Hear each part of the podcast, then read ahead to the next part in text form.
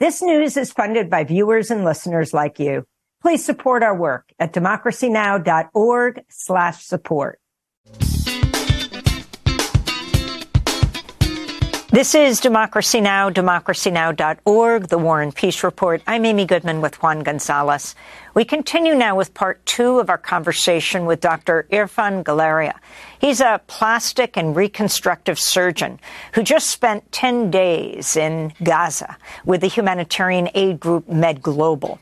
He wrote a piece for the Los Angeles Times when he returned, headlined, I'm an American doctor who went to Gaza what I saw wasn't war, it was annihilation.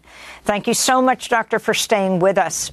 I was wondering if you can talk about where you worked at the European Gaza Hospital. In your piece, you write, a hospital designed to accommodate about 300 patients was now struggling to care for more than a thousand patients and hundreds more seeking refuge. Set the scene for us. Absolutely, Amy. Uh, I worked and lived in the European Gaza hospital. I spent about eight or nine days there, and I slept on the operating room floor in the holding area because there was no other place for me to sleep. To describe for you what I saw is the following as you drive toward the hospital, you begin to start seeing tents, and they started clustering around the hospital. They're all seeking a safe space, and they were under the impression, a false impression, that being around the hospital would provide them with some sense of security. The tents were overwhelming. They took over the sidewalks, they took over the roads, and the humanity spilled into the hospital. What what I saw when I entered was really unthinkable or unimaginable. The hallways were just lined with families. What they did was they hung blankets from the ceiling, creating little spaces of privacy for them. And they were living in every space in that hospital. On the corridors of stairwells, in the corners, there were families. In storage closets, I saw families. As a matter of fact, the hospital was host to the medical staff. The staff was not only had the burden of caring for the patients, but they also had the burden of dealing with all the challenges that all the other Palestinians are dealing with. The stories I heard from them were the same as well. Their family members have been killed. Many medical students that I saw were orphaned. They were in the hospitals helping while their family homes were destroyed. So they too were living in the hospital. So it was really an overwhelming experience to be there for that time.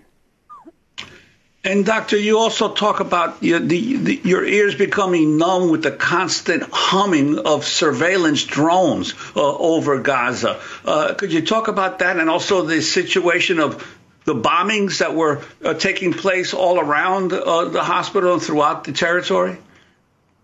Sure. Uh, the humming from the drones was very eerie, and it began haunting us within a few minutes of entering, crossing over the border into Gaza. These are what we were told were surveillance or attack drones, and they're flying 24 7. No matter where you are, what you're doing, you hear the constant humming and buzzing. And for some of those who've never heard these, it sounds like as if there's a weed whacker, someone's using a weed whacker outside or a lawnmower. It's constantly consuming you. As a matter of fact, to be very frank, this is how disturbing those sounds were. I returned after just 10 days of being in Gaza. And during this time back, even to this day, I still hear the buzzing, shaking in my mind. And this is just after 10 days. Imagine the emotional trauma that the sound alone is providing that the people there have to endure. The bombings that I saw, as I described earlier, was relentless. The bombings were sometimes as frequently as every 30 seconds to a minute. And the bombs, depending on where they were, it sounded like in the distance of firecrackers, or if it was closer, it sounded like a sudden clasp of thunder. If you hear a sharp blast of thunder, that kind of catches you off guard. And the louder ones and the closer bombs physically shake the hospital. And that's what we were listening to. That's what my background noise was, so to speak, while I was operating. You know, I remember one moment in particular where I felt particularly hopeless. I was operating on a mother of three. Her children were killed. She was like so many other people, sleeping in her home with her family. Her home was bombed. And while I was operating on her, the bombing was particularly loud. The bombing was particularly intense.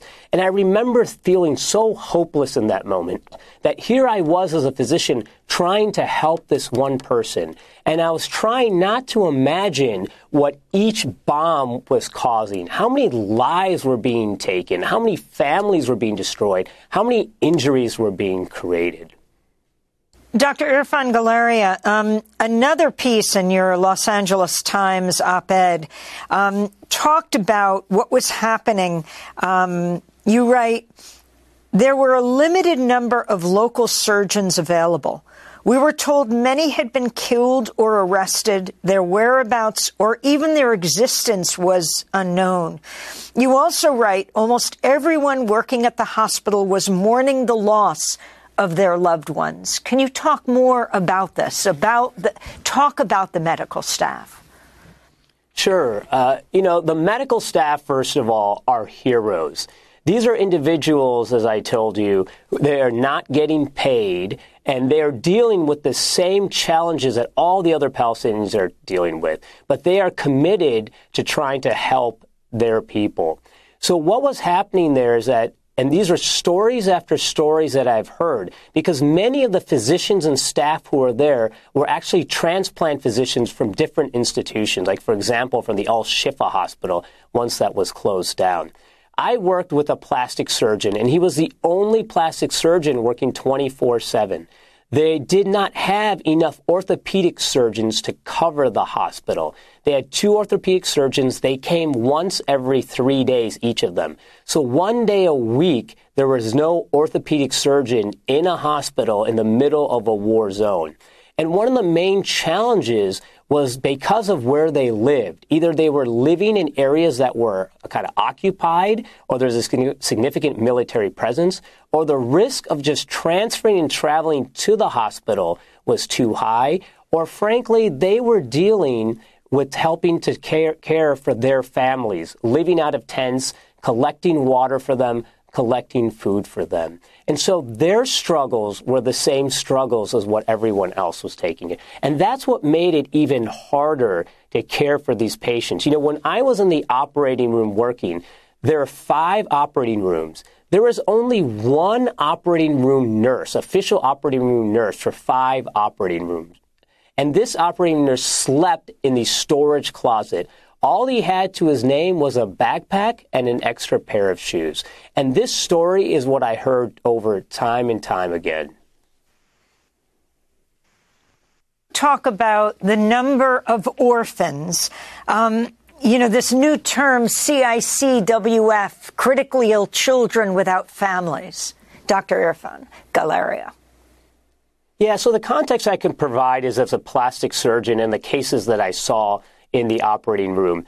Uh, it was just very demoralizing and horrific. As I told you earlier, I can't really understand the extent of collateral damage and the extent of children and families that were affected.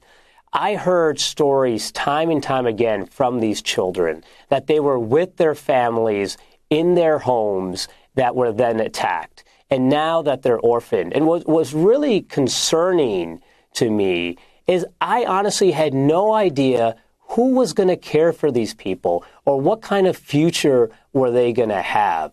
These patients, after I operated on them, were rolled out of the operating room and put somewhere in this hospital that is already overfilled to capacity, filled with people seeking refuge. So it was very traumatic and uh, heartbreaking to be involved in those cases and seeing those children.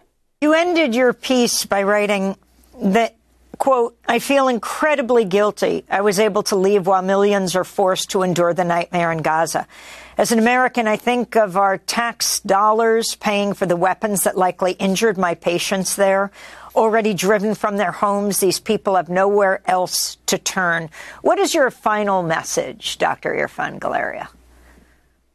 I think what I want people in America to know and hear is to hear their stories, to hear their suffering. Know that these are people that are just like any of us. I've met with them, I've talked to them. They are mothers, fathers, brothers, sisters, and these people, the mothers, for example, love their children just as much as we love our children. And these kids have the same hopes and dreams that our kids do. And they deserve our respect. They deserve dignity. And I don't want them to be thought of as a number. I don't want them to be ignored.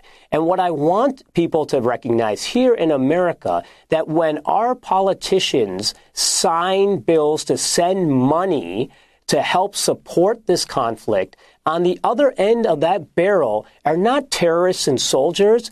It's women, children, and families that are bearing the brunt of our actions that we're contributing to and supporting here. Dr. Irfan Galaria, plastic and reconstructive surgeon who just returned from volunteering in Gaza with the humanitarian aid group Med Global.